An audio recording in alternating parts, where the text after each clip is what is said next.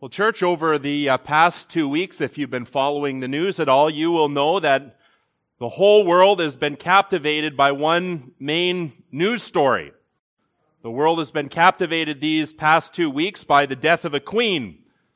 Uh, our queen, Queen Elizabeth II, the longest reigning monarch in the history of England, that uh, it was almost uh, 71 years on the British throne for, for Queen Elizabeth.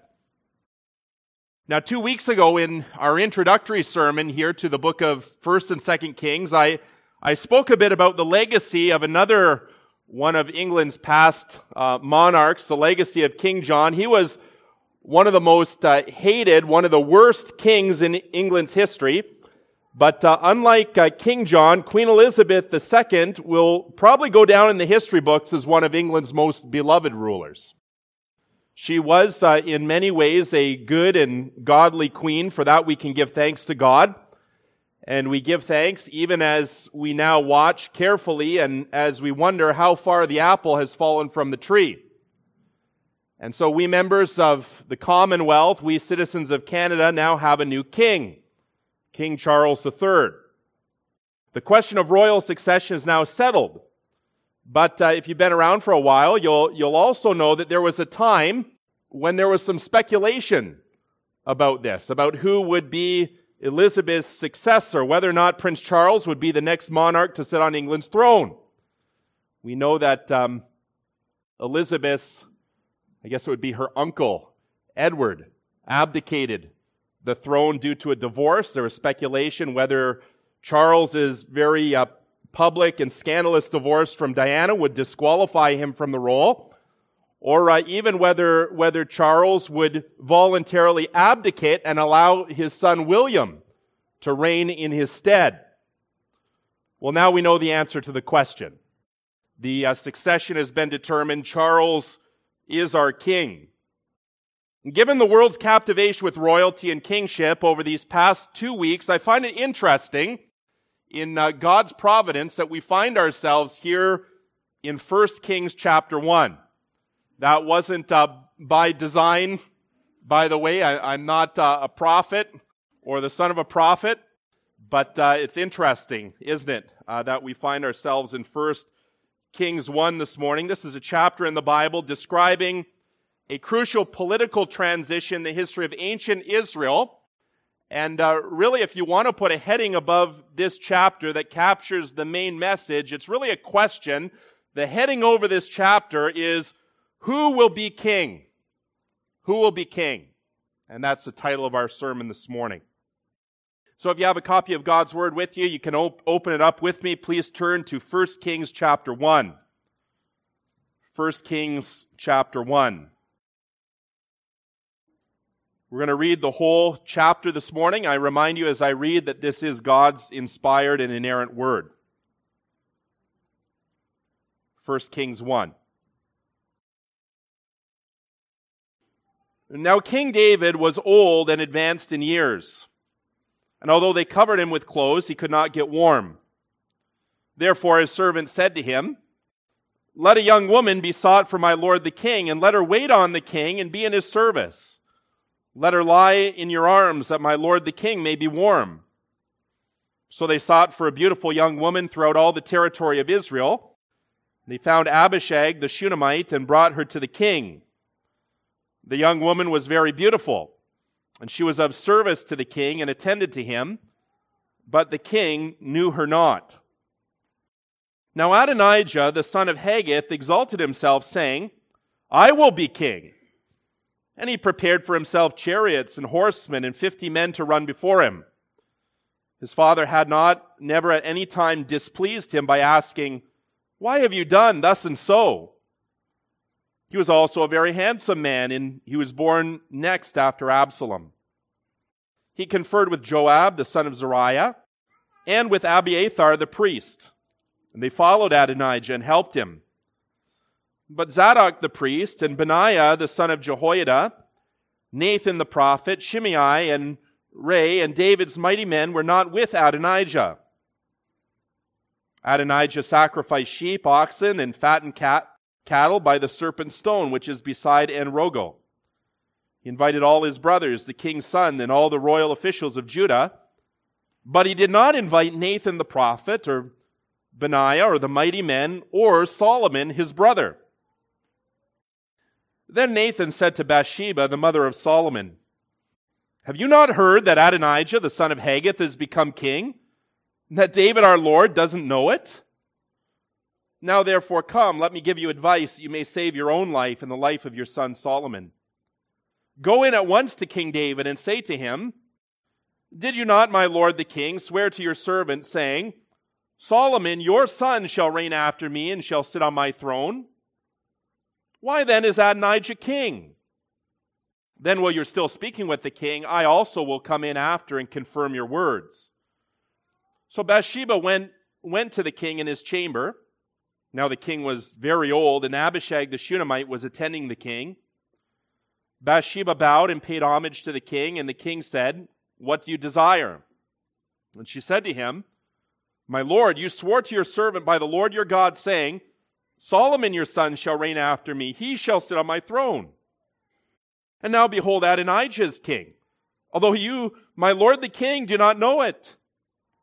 He has sacrificed oxen, fattened cattle, sheep in abundance. He has invited all the sons of the king. Abiathar the priest, Joab the commander of the army, but Solomon your servant he has not invited. And now, my lord the king, the eyes of all Israel are on you to tell them who shall sit on the throne of my lord the king after him. Otherwise, it will come to pass when my lord the king sleeps with his fathers that I and my son Solomon will be counted offenders. While she was still speaking with the king, Nathan the prophet came in. And they told the king, Here's Nathan the prophet. And when he came in before the king, he bowed down before the king with his face to the ground. And Nathan said, My lord the king, have you said Adonijah shall reign after me and shall sit on my throne? For he has gone down this day and sacrificed oxen, fattened cattle, sheep in abundance, and has invited all the king's son, the commanders of the army, and Abiathar the priest. And behold, they're eating and drinking before him and saying, Long live King Adonijah! But me, your servant, and Zadok the priest, and Benaiah the son of Jehoiada, and your servant Solomon, he has not invited. Has this thing been brought about by my lord the king? Have you not told your servants who should sit on the throne of my lord the king after him? Then King David answered, Call Bathsheba to me. So she came to the king's presence and stood before the king. And the king swore, saying, as the Lord lives, who has redeemed my soul out of every adversary, as I swore to you by the Lord, the God of Israel, saying, Solomon your son shall reign after me, and he shall sit on my throne in my place. Even so will I do this day.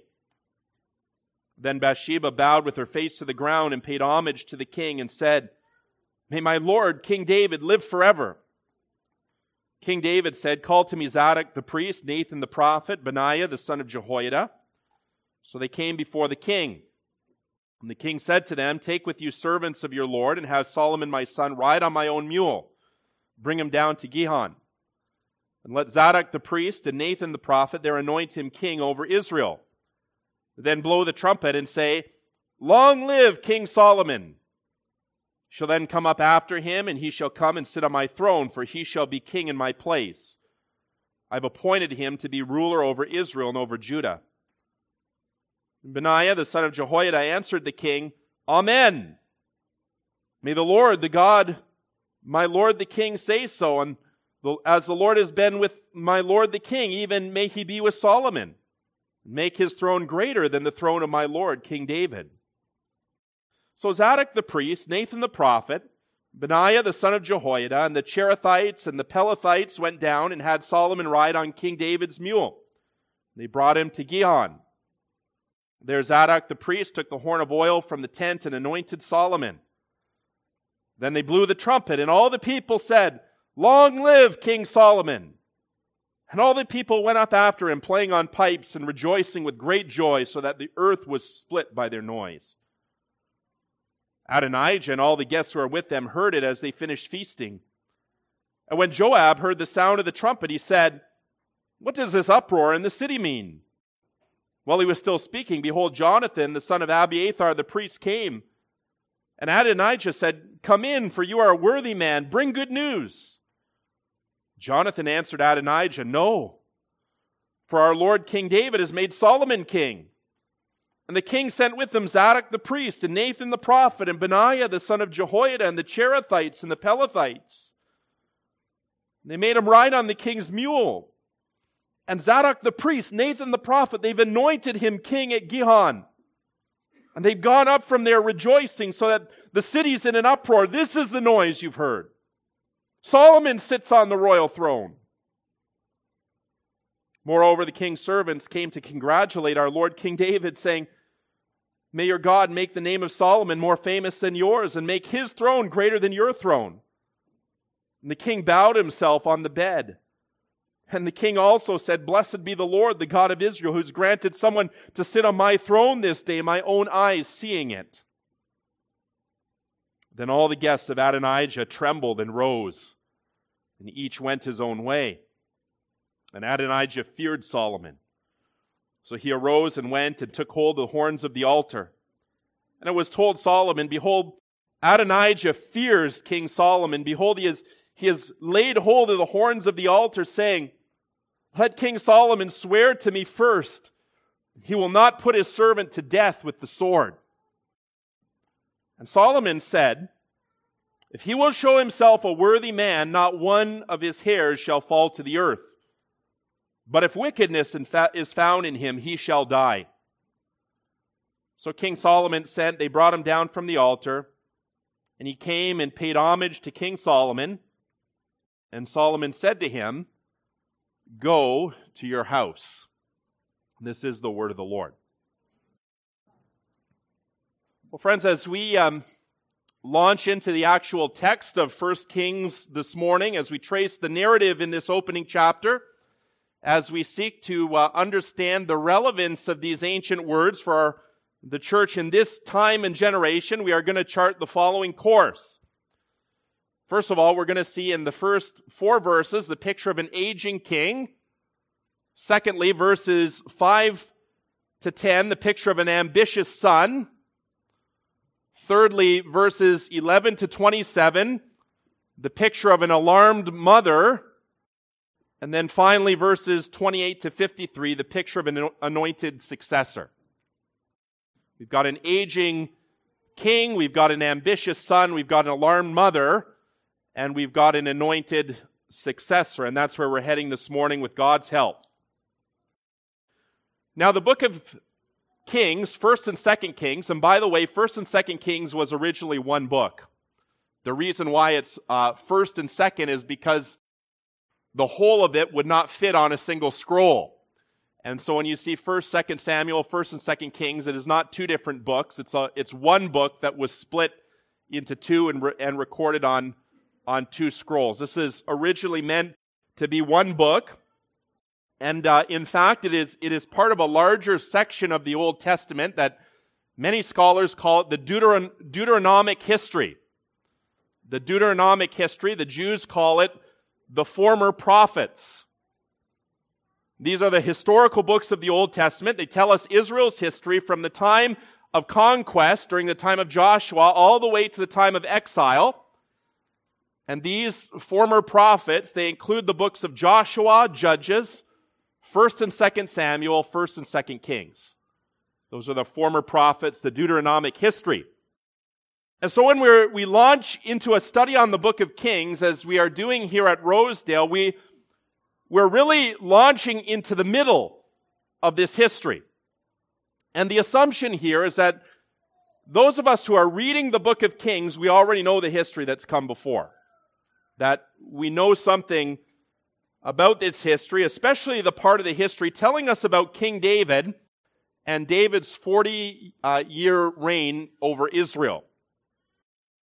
Now, I think uh, here at Rosedale, probably most of us are familiar with the story of David's life, and uh, it would be beneficial, even if we're not, I think, to get a refresher on some of this and, and to read the first part of the story. And so I want to encourage you over the next uh, week or two weeks, uh, start reading through the books of 1st and 2nd Samuel. Uh, get up to speed, so that you, you know uh, the whole story, that you, you're, you're familiar with the history leading up to the book of Kings. These are, uh, are some of my favorite parts of the Bible. I love 1st and 2nd Samuel. I love 1st and 2nd Kings. These were all, have always been some of my favorite uh, books in the Bible. They're, they're exciting and uh, they're, a, they're a joy and a pleasure to read.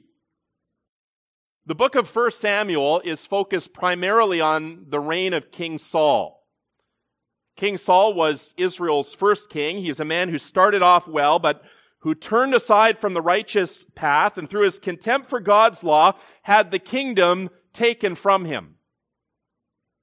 1 Samuel begins with the transition of power from judges to kings. It ends with the death of Saul and the death of his son Jonathan. This is really 1 Samuel, it is the depressing failure of Israel's first experiment with monarchy. It didn't go very well. Their first uh, kick at the can, so to speak, with a new king, it did not go very well. The book of 2 Samuel, then, is a part of God's word telling us about the reign of David. And it recounts all of the amazing things that David did through the power and grace of God. Now, King David, you know, uh, didn't start off as king. He started off as a lowly shepherd boy out in the field. He was the runt of the litter. He was the youngest uh, son in the family. And it was uh, as a shepherd out in the field that David honed his skills, both as a musician and as a warrior. Here's a, a warrior poet. Uh, he is a very skilled musician very skilled uh, poet, and he is also a very skilled warrior. He's out in the field, he's slinging stones to protect the sheep from the lion and the bear. And uh, he's not afraid to go up against predators to, to protect the sheep. When God's favor is removed from Saul, and it comes time for Samuel to anoint the successor to indicate God's choice for the nation, Samuel at first doesn't pay any attention to David. In fact, David's own father doesn't pay any attention to him. He's totally overlooked. I mean, he is he is the runt, but as things turned out, it was the red-haired runt that God wanted. David was the man that God had chosen to be king and and very early on we see David's heroism. He, he's a wonderful character in the Bible. He's a heroic figure in the Bible. He has this, this heroism. He has this incredible zeal for God. Love the story of David and Goliath. You know, most people, even if they don't go to church, know something about the story of, of David and Goliath. And just think of David's heroism. Here's this, this little runt. And King Saul and the whole army of Israel, they're a bunch of cowards. They won't stand up for the glory of God. Just a bunch of, of cowards hiding, trembling. And David finds this totally unacceptable. He says, How is it that our God is being dishonored by this uncircumcised Philistine? Meanwhile, all of our leaders are, are just a bunch of cowards. And David rises to the occasion with God's help. He, he kills that giant with a stone and sling, and then he cuts off his head. You know, there's a reason why young boys like these Old Testament stories, you know? There's some blood and, blood and guts in the Bible. And uh, so it's David's stunning victory over Goliath that first brings him to the public eye, and, and this provokes the jealousy and the murderous insecurity of King Saul. Although Saul had brought David into his own family, he he was on the payroll as a court musician. Saul's goal from this point forward is to put his rival and uh, also his son in law, David was married to Saul's daughter, uh, Michal. And, and Saul's goal is to put his son in law to death. And so David becomes a fugitive in Israel. He is running away, evading Saul's army. He gathers around him this ragtag band of rebels. And what does David do? He continues right on. He's plundering, he's pillaging God's enemies, he's doing it with great skill, deception even, and, and intrigue. And two times in his exile, David has the opportunity to take Saul's head. He has the opportunity, not once, but twice, to kill his murderous rival. And on both occasions, David hold back, holds back his sword. Why? Because David recognizes that Saul is the anointed of God and that Saul is still governing by consent of the people. Remember what we said last time about kingship? They govern by God's choice, but ultimately by consent of the people. This is government by consent. But when God's judgment finally falls upon Saul, he dies in battle, David becomes the king. And for the next 40 years, David reigns over Israel. He is seven years reigning in the city of Hebron over the tribe of Judah. And then he is 33 years reigning over all the other tribes. One of David's major accomplishments was to capture Jerusalem, to make Jerusalem the capital city. It was not always the capital city of Israel. It was not always the, uh, the site of worship. David following uh, Joshua's lead, lead, continues the conquest of Canaan. He, he captures Jerusalem, establishes it as the new capital city. This is a city on a hill. Quite literally, Jerusalem is a city on a hill with valleys on both sides. And if you ever get a chance to go to Jerusalem, you'll, you'll assume when you get there that the original city is within uh, the walls, but that's not the case. The original city is actually in ruins outside of the walls, and you can go on uh, a tour to see the old city of David, where his palace once was, and uh, and it's no longer surrounded by by the walls. The, mo- the modern walls of Jerusalem were built by the Ottomans in the middle in the Middle Ages. But it was David who had this vision for Jerusalem, for Zion, a city on a hill. It was David who had the vision to replace the tabernacle with the temple this permanent worship complex, this, this pilgrimage site in Jerusalem that would sit on the very highest part of the city. He never got to build God's house in Jerusalem, but that was his desire. That was his vision. He was a man who wanted to honor the Lord.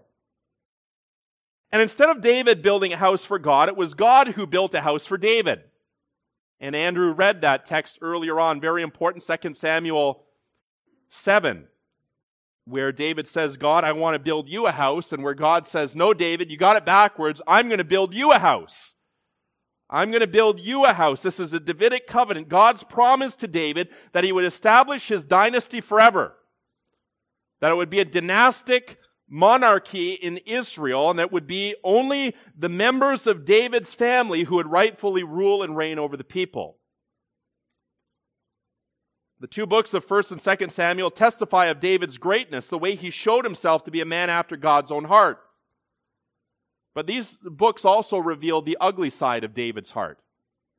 In particular, 2 Samuel, we learn about David's adulterous affair with Bathsheba, his evil attempt to cover over his sin by murdering Bathsheba's husband, who also happened to be one of his mighty men, a loyal friend. He murders him. So David is far from perfect. At times, David sins greatly against the Lord, but unlike Saul, who is always trying to justify his own sin and rebellion, David never justifies his sin. He always confesses it, he repents of it, he openly acknowledges his sin before the Lord. Thus, even after his greatest moment of failure, David remains the greatest king of Israel. He remains a man after God's own heart. A flawed man, yes, but a great man. Well, that's a, a, short summary of David's life for those who may be less familiar with Old Testament history. David was the greatest king in Israel. David stands at the fountainhead of a dynasty in a royal house. By the way, David's royal house continues. You know that? It didn't end with the exile, that one of David's um, uh, descendants uh, went back as a governor in uh, after the the time of exile, and then uh, that all leads up to the greatest Davidic king of all, the Messiah.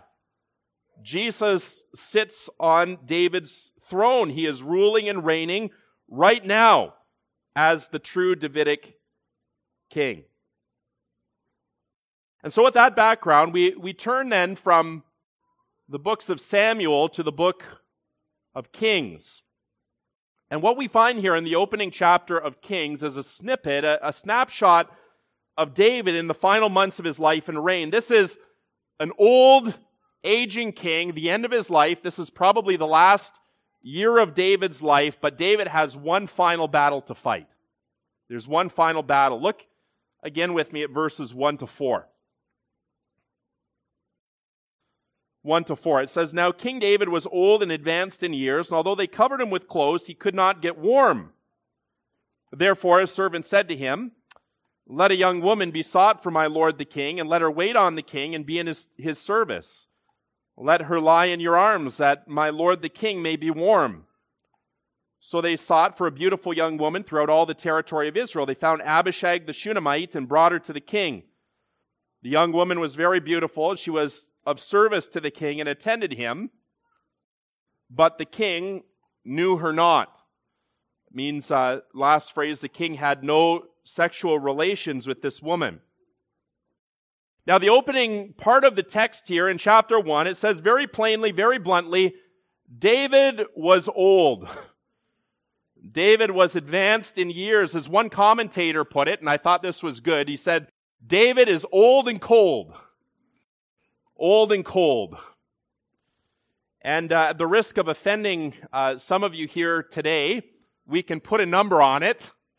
What's old in the biblical definition? Well, we know that David was about 70 years old. I'm sorry to inform some of you about that. David was 70 years old at this point. How do we know that? Well, David began to reign at the age of 30, and his reign lasted 40 years. So do the math 30 plus 40 equals 70. That brings us up to the end of David's life. And as we know, the book of Psalms, I hate to tell you this, the book of Psalms gives us the expected human lifespan, which is what? Three score and, and ten, right? 70 years. This is the expected normal lifespan for a human uh, being. And so we see here in, in 1 Kings a man whose hourglass is running out of sand. And knowing what David was like in his younger years, David's strength, David's zeal, David's uh, phenomenal ability as a leader. Isn't this painful? I mean, this chapter, it, it's just, it's depressing. It, it's painful to read this final description, description. Here's the man who killed Goliath with a, a stone and a, a, sling, and, and now here he is, 70 years old. He can't even get up, up out of bed.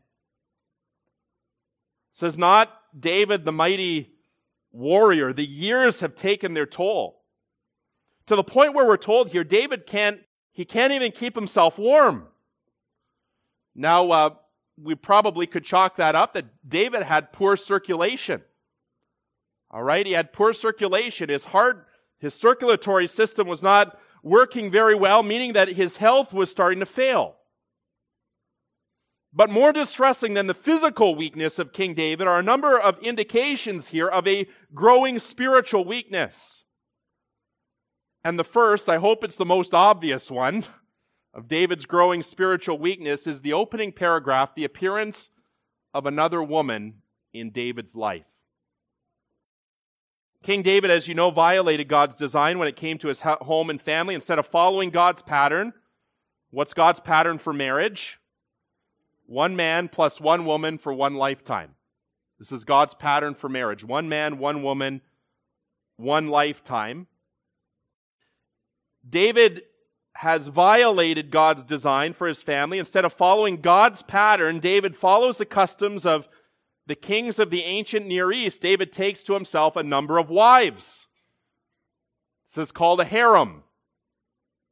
And this type of behavior would have been totally normal in David's time. This was totally culturally normal, acceptable behavior in David's generation, but we know from the Bible this behavior is not acceptable to the Lord. This is not normal behavior when it comes to Scripture's teaching on the family, and actually it violates the, the laws about kingship that we studied last time in, in Deuteronomy 17. What does it say there? It says, The king shall not acquire many wives so that his heart doesn't turn away. And as we're going to see, David's ungodly example at home in his own life had a profound effect on his family. This sets the spiritual temperature for the rest of his family. David's son, who, sons, who by and large live in rebellion to God. And not only in rebellion to God, in rebellion to their own father. David has a relatively small harem. Solomon takes David's example to an exer- like an absurd extreme. Um, I, I w- I've been in the habit of saying 900. Uh, Brother Andrew corrected me this week that it's more like a thousand, right? A thousand wives and concubines. Da- Where did Solomon learn this behavior? He learned it from dad. He learned it from dear old dad. And so David's polygamy is not unusual for his generation, but as you read through the opening paragraph of Kings, I mean, you can't help but feel sorry for this young woman. You can't help but feel pity for this young woman named Abishag. Here's one of the most beautiful women in Israel.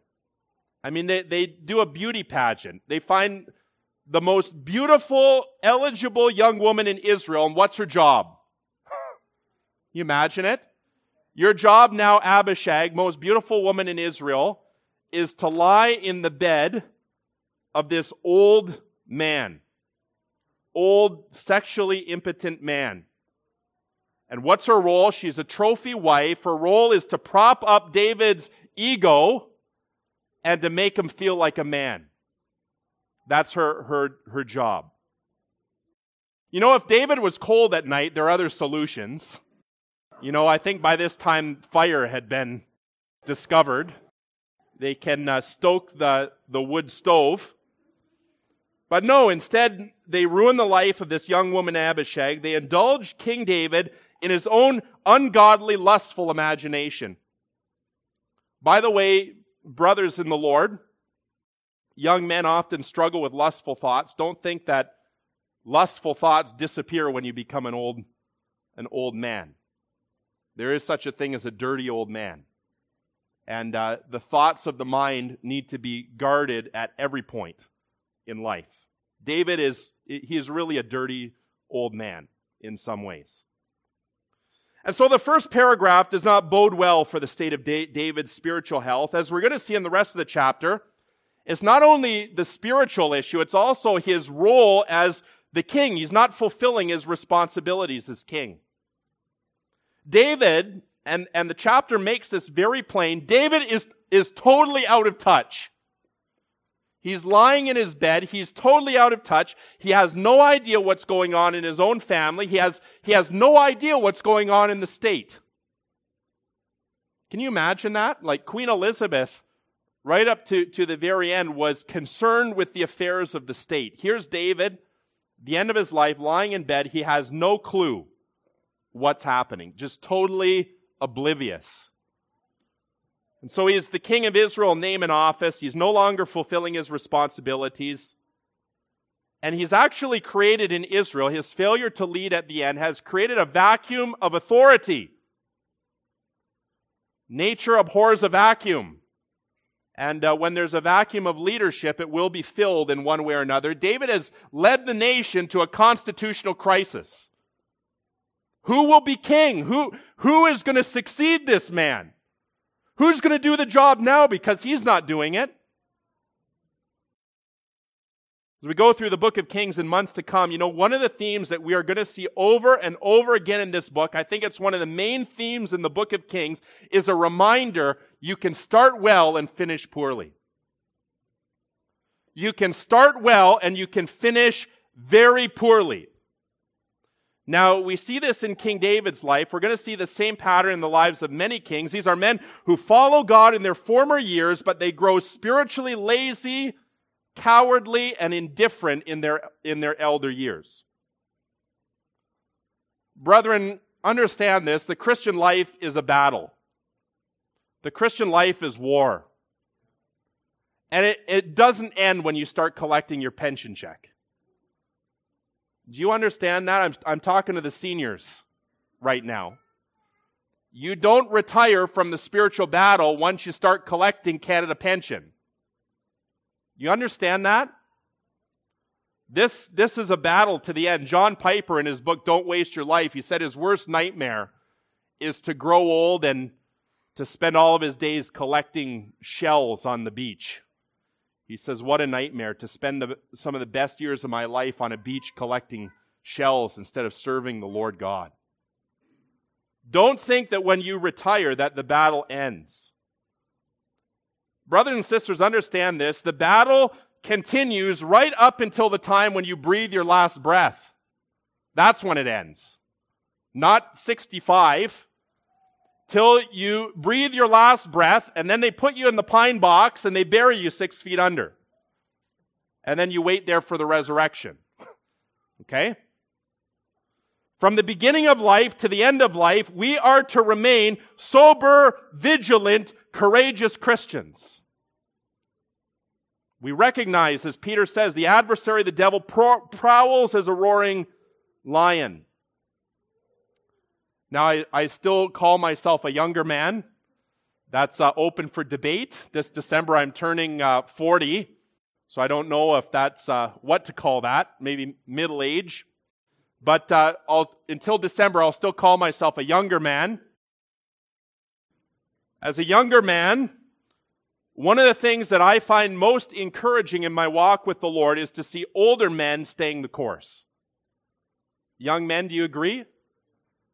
One of the things I find the most encouraging in my walk with God is to see older men who are staying the course. Faithful, vigilant, vigorous, uh, courageous to the end. I love Caleb in the Bible. I love him. Here's this young man, courageous. He goes against the, the, the 10 spies. He brings back a good report. He is full of faith in the Lord. And then you see a snapshot of Caleb as an old man. And what, what's he doing? Lord, give me that mountain. I'm ready to go rush it and take it away from those Canaanites. I mean, it's just uh, amazing. I want to be like Caleb. That's who I want to be like when I grow old. Spiritually vigilant, ready to conquer, ready to be courageous. On the flip side, I'll tell you this there, there's nothing more discouraging, nothing more discouraging than seeing an older man or an older woman who becomes soft in their old age. Soft, complacent, cowardly. A few years ago, this is over 10 years ago now, but one of the most prominent evangelists in the United States, a man who is greatly used by God for the conversion of many thousands of people, appeared in an interview as an elderly man. And the great evangelist in this interview told the interviewer that he was no longer sure whether the adherents of other religions, such as Islam, would go to hell. He was no longer sure about that. And he started talking in his older years about this this wideness in God's mercy and grace that could save individuals who are not confessing Christ as Lord and Savior. It was, it was devastating for me to watch. I mean, he was, he is one of my heroes. Devastating. It stands in my own mind. This is a very serious warning. Never, ever let your guard down. Never, ever live off the flames of the past while you quench the, the fire in the present. God's call on our lives, all of us, is not just to start well, but to end well. So I, I think it might even be more important to end well than to start well. To end well. And so, senior brethren, keep this in mind. Just as the eyes of the nation were upon King David and they were looking to David as an example of faithfulness to the Lord, the eyes of your younger brethren are on you. We are watching you. We are looking to you for leadership, and even more important, the eyes of God are on you. The eyes of the Lord are on you. Persevere then in the faith. Set an example of godliness, of courage, Refuse to compromise. Be faithful to the end. Live well and then die well. End well. The first four verses, we get a snapshot of King David in his senior years. This is an aging king, an aging father. He is starting to coast. He's starting to stumble in his moral and spiritual life. But in the next two paragraphs, we find the second snapshot of the chapter. This is a portrait of an ambitious son, an aging father, an ambitious son. There's a lot of text here. I'm not going to reread the whole chapter this morning, but this is verses 5 to 9. An ambitious son.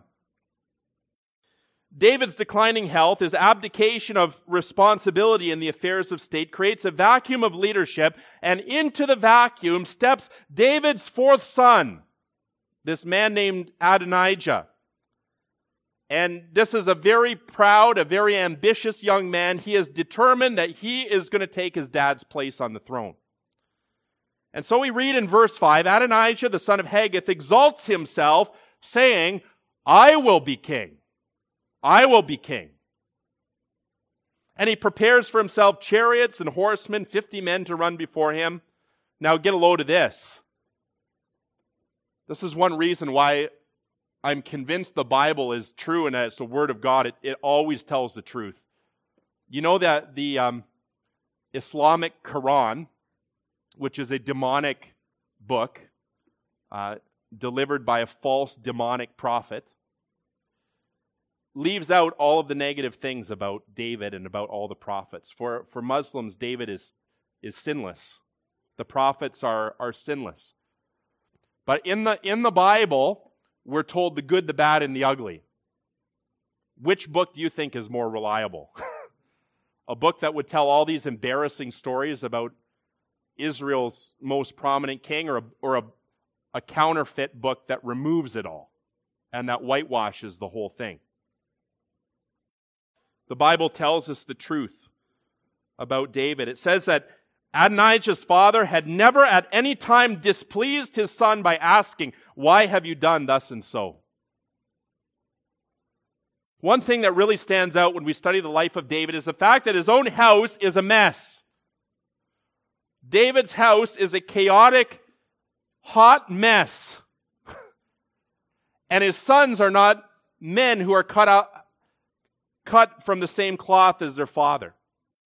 Now, now you, when you read through the historical books of the Old Testament, you see this very clearly. Uh, David's firstborn, his eldest son, was a, was a man by the name of Amnon. Now, Amnon adopted his father's ungodly attitude towards women. And one of the most sordid stories recorded in the Bible, we read how Amnon, David's oldest son, deceives and rapes his half sister Tamar. And then how, in response to that grievous, violent sin, that Amnon turns on her in hatred and blames her for what he did. Amnon committed a, an incestuous act that was worthy of the death penalty, but instead of dealing justly with his wayward son, David turns a blind eye to the scandal. David pretends that nothing happened, nothing to see. And David's failure to act justly in regard to the violation of his own daughter prompts his third son Absalom to take justice into his own hands, and, and Absalom becomes a vigilante. So we learn in 2 Samuel, Absalom vindicated his sister by murdering the rapist, and he puts his older brother Amnon to death. We see that this whole affair drives a, a, relational wedge between David and Absalom to the point where Absalom rises up in a treasonous revolution against his dad, and he's actually successful for a time of driving David and his supporters into exile. And so already in his life, David has felt the sting of a treasonous, rebellious son who attempted to usurp his throne, and Absalom's death in the civil war broke David's heart. It was actually, and we're going to talk more about this, it was this guy Joab, who's mentioned here, who was the one who, who killed Absalom. And now it would, would seem David's fourth son, this son named Adonijah, he's taking a page out of his brother's playbook. He has determined to exalt himself as king. He will usurp authority God has not given. And what's even more concerning is the editorial comment there, verse 6, attributing Adonijah's rebellion to David's failure as a father.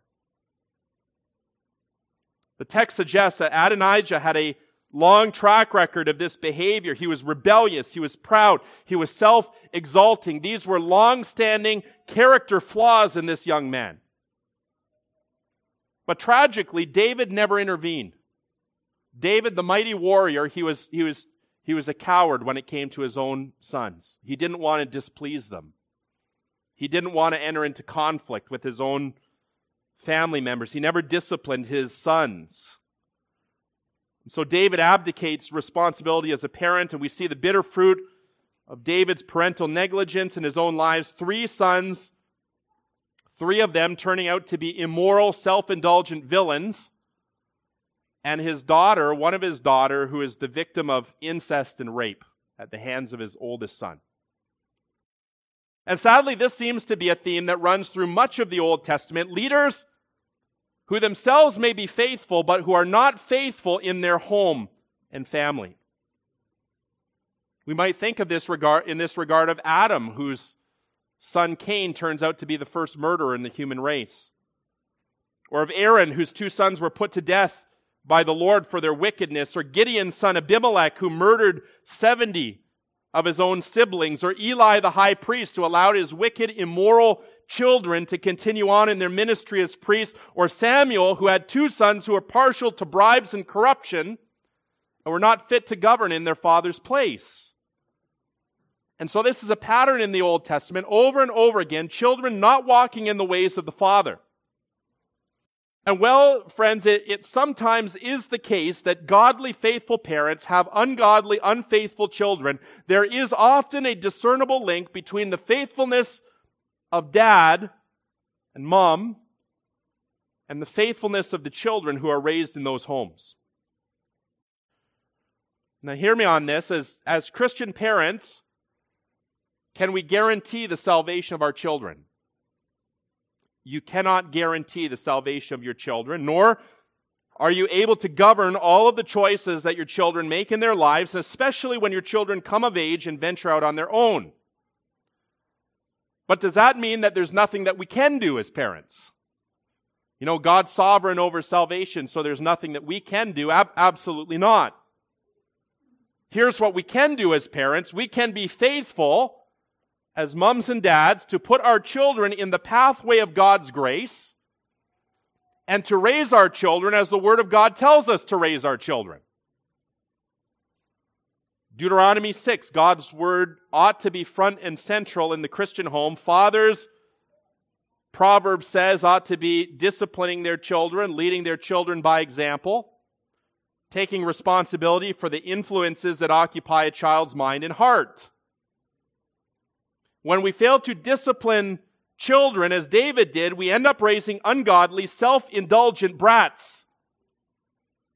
And if we fail to place biblical safeguards on media and music and all of the other influences that are coming into our children's hearts and, and minds and ears. You think of the television, you think of uh, the internet, you think of the peers and the friends that our children hang out with, we think of their te- teachers. Who's responsible for the influences that enter into the home? Mom and dad, you're responsible. I'm responsible for that. We are responsible for our own decisions when it comes to child rearing. If we entrust, for example, Deuteronomy 6 says, who, who is responsible for the education of children, according to the God's word? Caesar? No. Deuteronomy 6, it is mom and dad who bears the responsibility, the primary responsibility of educating the child. And so, mom and dad, if we choose to delegate that responsibility and to entrust our children to ungodly men and women who are on mission to indoctrinate those children in the wicked ways of a depraved culture, who's responsible for that? Is it the teacher? To a degree. It's the parent. You are the one who made the choice. You are the one who entrusted your children to the care of those teachers. Deuteronomy is crystal clear, friends. God entrusts the responsibility of education to the sphere of the family. It is the father's responsibility, the mother's responsibility. It is not something that belongs to the sphere of the state. And so, mums and dads, you are responsible when you delegate your child's education. You are responsible for every influence that enters into your child's lives, and one day you and I will reap the fruit of what we've sown. You will reap what you sow. And so the point here is not that good parenting guarantees the salvation or the sanctification of your children, but the fact that God uses means to accomplish his ends. You know that? God's sovereign, but God still uses means. It's like, it's like uh, uh, Oliver Cromwell telling his troops to trust in God and keep your powder dry. Okay, this is how, how Christians are to view the sovereignty of God. Faithful parenting is a means by which God's elect are brought to salvation, trained in the Christian faith. Do you think that it's an accident? Do you think that it's a coincidence that many, if not most, of God's elect grow up in Christian homes? Is that a coincidence? It is not a coincidence. It is by design. In my own case, I attribute my salvation fully to the grace of God. But at the same time, I attribute the means of my conversion in part to the faithfulness of mom and dad, who raised me in the context of a Christian home and who are courageous enough to, decide, to discipline me when I sinned, and who showed me what it looks like to live as a Christian man, and who helped me to understand and to embrace a Christian worldview. And so when it came time for me to leave my parents' home and I moved into a university dorm at the University of Guelph and it was a den of iniquity, that's what it was. I went from fundamental Baptist, independent, fundamental, King James only Baptist circles to uh, the dorm at the University of Guelph. You talk about culture shock. Just a total den of iniquity. But mom and dad gave me a foundation upon which to stand and upon which to make godly choices. And there's no, there's no question in my mind, there's no doubt in my mind that God used the faithfulness of mom and dad as a means of grace to bring their son to salvation and to set my feet on the right tra- trajectory. And I imagine many of us here who are, are born again could, could testify to the same thing. And so, moms and dads, let the example of David, other biblical figures, stand as a warning and a reminder. The most important task that God has given us in this life is to raise our children. If you're a parent, that is your most important task that God has given you. You're the evangelist of your home. You are the pastor dads of your home. You are the shepherd of your family before you are anything else. You get one shot at it. God is gracious. Okay? We all fail. I've failed many, many times. I've stumbled and failed, and I felt like a failure sometimes. God is gracious when we fail. But this is the most important thing the management of your family. The Christian family is extremely important to God. Biblically ordered homes are crucial to the growth and expansion of God's kingdom here on earth. In fact, God prioritizes the parenting responsibility so highly, we're told in 1 Timothy 2 4, an elder pastor in the church must be a man who manages his household well. In other words, King David would not have been qualified to be an elder in the church because he was not a good manager of his home. It's a very high standard that God puts. We were talking about this just the, this past week at our elders meeting. You know, Titus 1 6, that, that the children of elders and pastors are to be faithful not open to the charge of debauchery or insubordination. And so if a man demonstrates through his own home and family life that he can't exercise appropriate discipline and management over his wife and children, and the children are wild, insubordinate, rebellious, and wicked, can we expect such a man to be an effective manager of the church of Christ? Or of any other sphere of authority? And while Paul lays out the principle specifically for leaders in the church, this principle applies more broadly in that whether or not you hold formal office in the local church, you are still called to be a diligent man- manager of your home. You are still called to be a diligent manager of your home. You must be a faithful discipler. You must be a faithful educator of your own children. That is our responsibility. Now, David was negligent in the way that he raised his children because dad didn't send a good example at home. Dad did not lay the foundation upon which those boys could build their lives. David's son looked other places for wisdom. Dad left a vacuum at home. Nature abhors a vacuum, and the vacuum will be filled. If you don't teach your children, somebody else will. If you don't instruct them, somebody else will be happy to do it. Last time we discovered from Deuteronomy 17, it was God's prerogative to choose the king of Israel, the people's choice whether or not to consent to be ruled by God's chosen man. Here in verses 5 to 10, we see an ambitious young man. He is not being led in any fashion by the precepts of God's word and law. What is leading him? What, what is leading Adonijah? Where's he getting his information from? It's not from the Bible. He's just going along with the culture. He's just taking the lead on looking at the pattern that he sees all around him in the pagan nations. Well, that's the way they do it. That must be the way it's done. You know, it's the way it's always been done. So it must be the way it should be done. This is the attitude that he that he brings. This is not a, a, man whose mind is focused on the Word of God. This is a man who is looking to the culture to set the tone for his life and his, his decisions. And he looks to the culture and the culture around him in the ancient Near East. It is the oldest son who is the king. It's the law of primogeniture. The oldest son is to be the king. That's the accepted cultural pattern, and Adonijah assumes it. And so he says, I'm entitled to this. This role belongs to me because that's the way the nations do it. And that's the way we should do it too. I'm entitled to be the king. And we're told in verse 6 that he looked the part. Here's a young man who's very handsome perhaps a, a good looking man with nice hair and fancy socks. You know, he looked the part.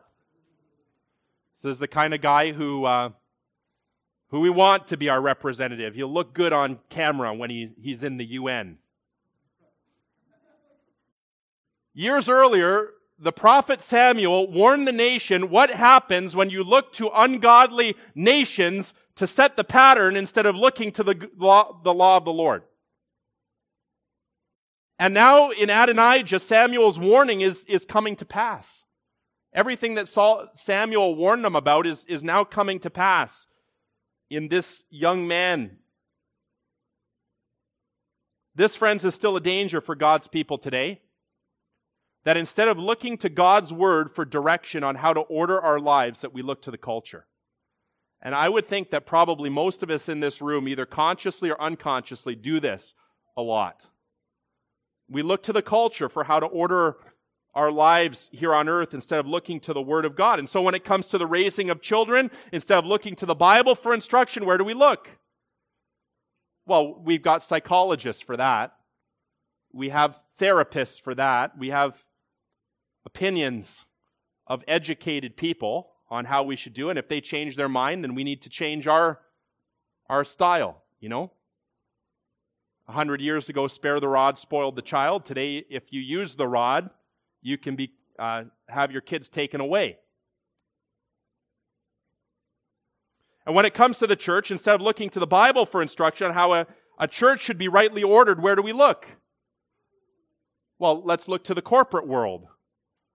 And uh, so pastors love to read business books on corporate structures and leadership. We looked for the latest corporate strategy. The pastor is the CEO of the church. Or even worse, we look to the opinions of the non believers out in the community. We take a poll. What do, what do the pagans want? Well, we must give them what they want and uh, pattern our church so that it will be acceptable to the pagans.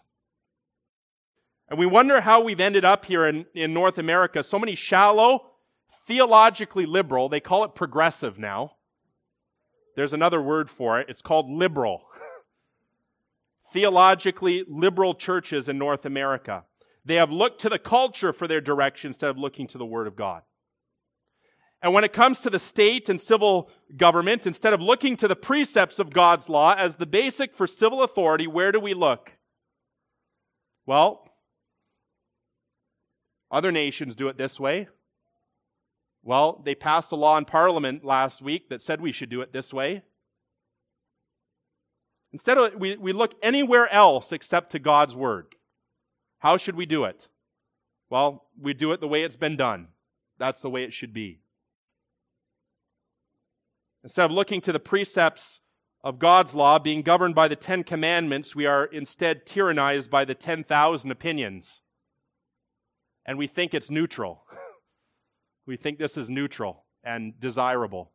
We'd rather be tyrannized by the 10,000 regulations and opinions of ungodly pagans than to submit ourselves to God's word and law. And so, whether in the family, the church, the state, this is what happens when we depart from the precepts of the Bible. We end up looking to the popular wisdom of a depraved and fallen culture.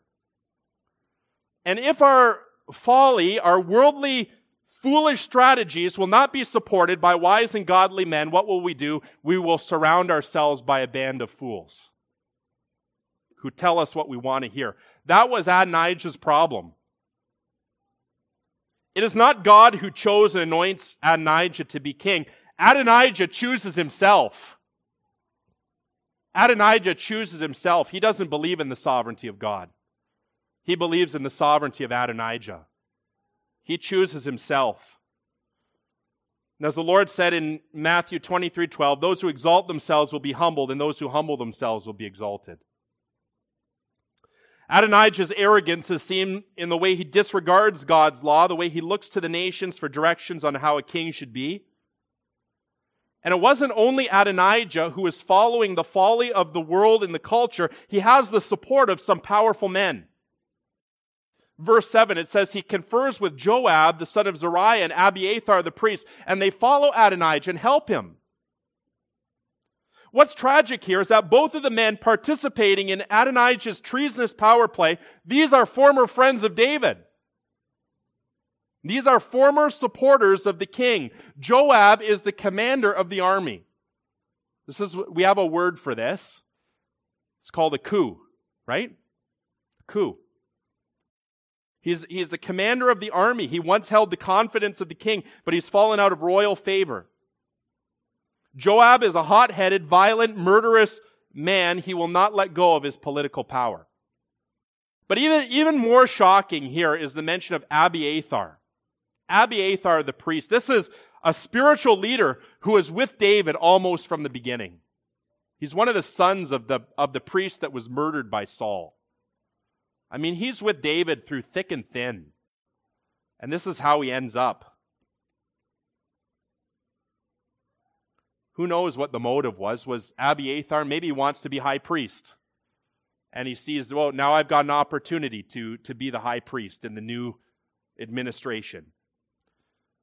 And so David is not acting as the king he ought to be, but he's still the anointed of God. These men should have known better than to challenge God and betray the king who is governing by consent.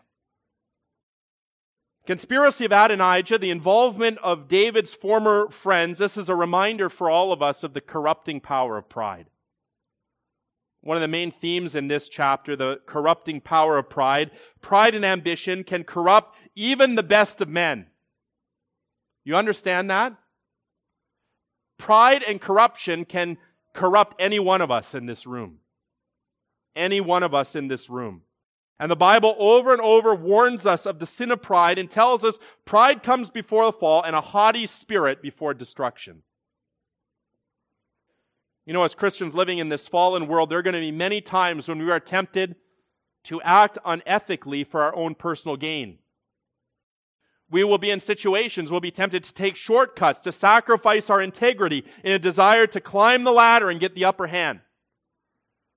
And why is this? Well, the world is a, is a cutthroat place. This is a dog eat dog world. And sometimes it's very tempting to violate our conscience before the Lord or to engage in compromise that we know in our heart is wrong. And we do it anyway because we say, well, what else can I do? That's just the way it is. Even the disciples of Christ got caught up in this dangerous game. They were arguing with one another about who was first in the kingdom, who would get the best seats in the kingdom. And Jesus hears their arrogant bickering and he says, Do you know that the rulers of the Gentiles lord it over them and their great ones exercise authority over them? It shall not be so among you. But whoever would be great among you must be your servant. Whoever would be first among you must be your slave.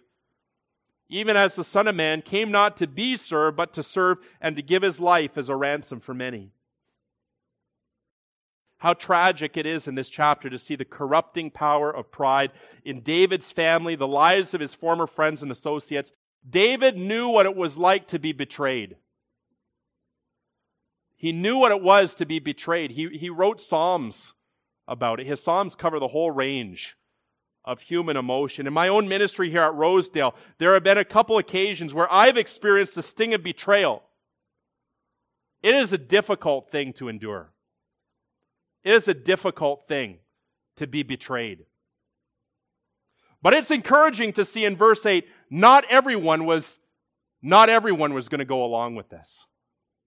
Verse 8 Zadok the priest, Benaiah the son of Jehoiada, Nathan the prophet, Shimei, Rei, David's mighty men, they were not with Adonijah. In times of apostasy, in times of spiritual compromise, God always preserves his remnant. There's always some that, that don't bow the knee to Baal.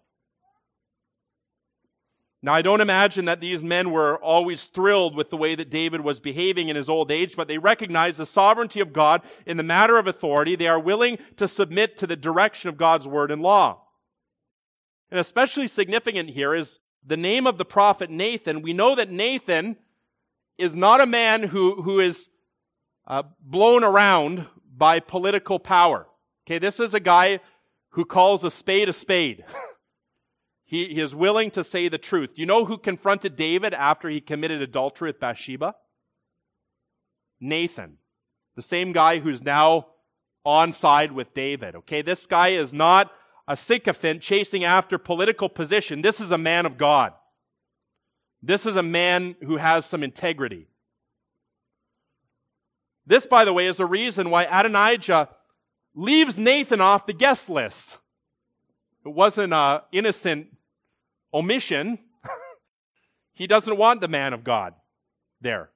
And uh, he, he has his own rival religion. He's offering sacrifices. He's pretending that he's got the blessing of God.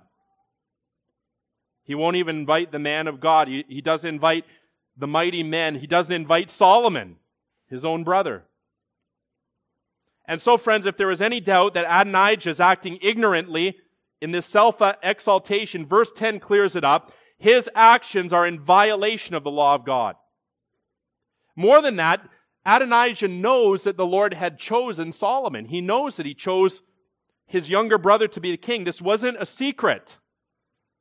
You can read about this in, in the book of First Chronicles 22. Solomon was the one who was named as David's successor. Adonijah knew that fact perfectly well, but he doesn't care. He doesn't care about that. He sees an opportunity to seize political power, to follow the ways of the nations. He is not going to let that pass by. Well, in this unfolding family and political drama, there's an aging king, an ambitious son. Thirdly, verses 11 to 27, there's an alarmed mother. In this series of unfolding events, it's the prophet Nathan who is first to catch wind of Adonijah's plan for revolution. He knows, as everyone did, Adonijah is not the one that God chose. Nathan was the man through whom God had delivered his covenant with David. Nathan had probably told David years earlier, Solomon is the one. Solomon is the one that God has chosen to be your successor. You can read about that again in 1 Chronicles 22. The Bible is clear. Solomon was the man. The problem was Solomon was number 10 on the list. He was number 10. He was way, way down the pecking order underneath Adonijah. And it shows us that God is not following the agenda of the surrounding nations. He doesn't care what the other nations do. He doesn't care what they think. He doesn't care how they act. The selection of a king is not based on the wisdom of men or on the tradition of primogeniture. In the other nation, Solomon would not have had a chance. He wouldn't have even been considered for this role. In God's economy, he's the right man for the job. And so Nathan understands this. God chose Solomon. He goes to Solomon's mother to warn her about the impending danger to develop a plan to rescue the kingdom from this usurper. Now, had Adonijah been successful in his coup, do you know what would happen? What would he have done first? He would have gone and sharpened his sword and took, taken off his brother's head. Because that's what kings did in the ancient world. They eliminated all of their political rivals. Solomon and Bathsheba would have been the first ones to go. And so Nathan and Bathsheba develop this plan. They inform the king, they bring him up to speed. And what follows in verses 15 to 27 is this almost pathetic scene. Here is David, the king of Israel, totally clueless about what's going on in the kingdom and family. David is not faithfully fulfilling his duties. He's not ensuring what we would call today a, a peaceful transition of power. David should have been the first man in Israel to know what was going on in the state, but he is the last man to know. And so now the responsibility falls on him for his wife and the prophet to inform him and to try to save the kingdom from civil war. Now, in these verses, Bathsheba is almost reminiscent of Queen Esther later on. God raises Bathsheba up for such a time as this. And she courageously goes in before the king. Get this the king who is snuggled in bed with his newest plaything. Can you imagine being Bathsheba? What a demeaning, humiliating experience. And on the heels of Bathsheba's alarm pleas for the king's protection help, Nathan comes in the room and in, in a very respectful and diplomatic manner, he reminds David, Solomon is the choice. David, it is your responsibility to ensure a transition of power. This is on you. You are the king of Israel. You have a responsibility to guard the nation and to protect your own family your wife Bathsheba, your son Solomon. And it brings us then to the fourth and final snapshot in the drama the resolution of the crisis, setting the course for the next few chapters in the book of Kings. So we've seen a, an aging king, an ambitious son, an alarmed mother. Now, fourthly and finally, there is an anointed successor. Now, if David had been asleep at the wheel up to this point in the story, we now see a king who is suddenly woken up out of his spiritual slumber and he begins to take immediate action to make things right. And so the first order of business is to reassure his alarmed wife, to let her know he has not forgotten what the Lord said. And uh, thankfully, he says, i have not changed my mind and I'm not going to be pushed around by my rebellious son. And immediately after making this promise to Bathsheba, David makes arrangements for the transition of power. He calls Zadok and Nathan he tells them, as the spiritual representatives, to anoint Solomon as an indication of God's choice, and then he puts the royal, puts him on the royal donkey, the royal mule that was a, uh, an animal of royalty in uh, the ancient world. That's why Jesus went into the, the city riding on a donkey. It's a royal animal. This is an announcement that God has chosen the king and David has anointed the successor. And as the prophet obeys David by anointing Solomon, indicating that he is God's choice for the nation. Notice verse 39 the people give their consent. You're going to see this over and over again God's choice and then the people's consent. The people consent.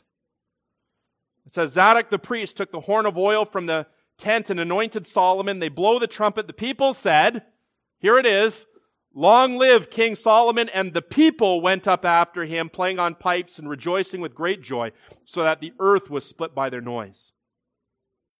And so these events come as good news to a nation in need of strong, decisive leadership, but for Adonijah and his band of rebels, the jig is up. This uh, party that Adonijah had stupidly organized in his own honor is interrupted by the sound of the coronation. And in verse 49, we're told this all of the guests of Adonijah trembled and rose, and each went his own way. How do you like to have friends like that? we're all for you, Adonijah. And then they, they get up after finishing their roast beef, prime rib dinner, and they run away like a bun- bunch of cowards. And Adonijah is left all alone, and he realizes in this terrifying moment of reckoning, he had underestimated dad. He had underestimated his aging father, and he had overplayed his political hand. He had committed an act of treason. His fair weather friends had abandoned him. Now he knows I am probably going to die for this. I am probably going to pay for this with my life. And so what does he do? Well, he immediately runs to the place of worship. Not yet the temple, it hadn't been built, but there was an altar of sacrifice there in the city. Saul, Adonijah runs to the altar. He seeks refuge in the place of worship, and he pleads clemency from his younger brother, who is now his king and his sovereign. The tables have turned. And although Solomon did not have to show clemency to this traitorous brother, we see that the, the new king's first act as the king is to do what? It's a beautiful thing. To show mercy. An act of mercy as Solomon's first act as the king. Although he could have rightfully rewarded his brother, brother's villainy with a sword. The Bible tells us, friends, pride has consequences. If you allow pride to grow, grow in your heart, it has consequences in this life and the life to come. The Bible says God humbles the proud and exalts the humble. Adonijah then stands out in the Bible not merely as a warning for kings, magistrates, and politicians, he is a warning for you and me. For every one of us in this room today, God does not put up forever with men and women who give glory to themselves instead of giving glory to Him. If you glorify yourself and if you rob the Lord of His rightful glory, He will not put up with that forever. Pride corrupts the heart. Pride blinds the eyes to reality as it did to Adonijah, the wicked men who follow him. In this manner, Adonijah stands in the Bible as a picture of unregenerate men and women who refuse to submit to the kingship and authority of Christ, who is the true king. Adonijah is a picture of the non believer. In our text this morning, we see the utter contempt that Adonijah shows for his brother Solomon. Even though he knows that Solomon is chosen to be the king, he will not submit to God's ordained authority. And so he thumbs his nose at the Lord. On the one hand, Adonijah is utterly contemptuous towards God and towards the king. At the same time, we see here a man who is absolutely terrified. This is a picture of the believer, utterly unbeliever, utterly contemptuous and, and terrified. This terror that fills Adonijah's heart when he recognizes he is indeed a man under authority. Whether he likes it or not, he's a man under authority. And he's under the authority of this king who he is so deeply offended. This, brothers and sisters, is a sobering picture of the unbeliever and his arrogance towards the Lord Jesus Christ. This is a man or a woman. He or she has no respect for God's anointed one and treats the Lord Jesus with outright contempt, but at the same time is destined one day to bow the knee before him. You know that? That every single person that treats the Lord Jesus Christ and the Word of, his, of God with contempt is a man under authority and a woman under authority. They will one day bow their knee. You can either bow it willingly today or you can, un, you can bow it unwillingly at the end. You can bow it on your own initiative or it can be broken for you. But every knee will bow before him every tongue will confess that Jesus Christ is Lord to the glory of God the Father. This is a picture of the unbeliever hating God's appointed king, refusing to submit to Christ, even as he stands under the king's judgment and wrath. It's a scenario described for us in Psalm chapter 2 where the nations are raging and plotting in vain against the Lord and his anointed king, and they say, Let us burst their bonds apart and cast away their cords from us. We don't want to be under God's authority. I will be king. But as the psalmist goes on to say, he who sits in, sits in the heavens laughs. And the Lord holds them in derision. Then he will speak in wrath and terrify them in fury, saying, As for me, I have set my king in Zion, my holy hill. When Adonijah was offered clemency by the true king of Israel, he wisely accepted it. He wisely accepted it, and he paid homage, it says, to Solomon. Now, unfortunately, this isn't the end of the story for Adonijah. have to wait till next time. But at this moment in time, he wisely receives mercy and pays homage to the Son. In the same way, the psalmist goes on, Psalm 2, to give counsel to treasonous, unregenerate rebels when it comes to the kingship and the authority of the Lord Jesus Christ. Kiss the Son. Kiss the Son, lest he be angry and you perish in the way, for his wrath is quickly kindled. Blessed are all who take refuge in, in him. If we read the historical account of treason this morning, if we come to realize by God's grace that we, like Adonijah, have committed the same sin against the Lord God who created us, that we are cosmic, treasonous rebels against the ultimate authority in this universe, and we have rejected God's appointed and anointed king, when, when we come to realize this, there is only one thing that can be done. There's only one one right response to this. That as Adonijah ran to the altar to plead for mercy and grace, we must run to the cross and cling to the cross as our only hope of salvation. One day at the end of this present age, treasonous rebels will find a righteous judge and they will be cast into hell forever. But at the cross of Calvary, guilty and treasonous sinners will find a merciful Savior. This is the good news of the gospel. There is grace and mercy for treasonous sinners if you will come to the cross and you will cling to it. And you will say, Lord, have mercy on me, a sinner. The answer of the text before us today is a question that each one of us must answer before God. It's the question, who will be king? Who will be king? Will you exalt yourself as Adonijah did and come under wrath? Or will you submit to the Son and experience mercy, grace, and clemency? One day the door of grace will be forever closed, but today the door is open, and the invitation is for you. Kiss the Son, lest he be angry and you perish in the way, for his wrath is quickly kindled. Blessed are all who take refuge in him. Amen.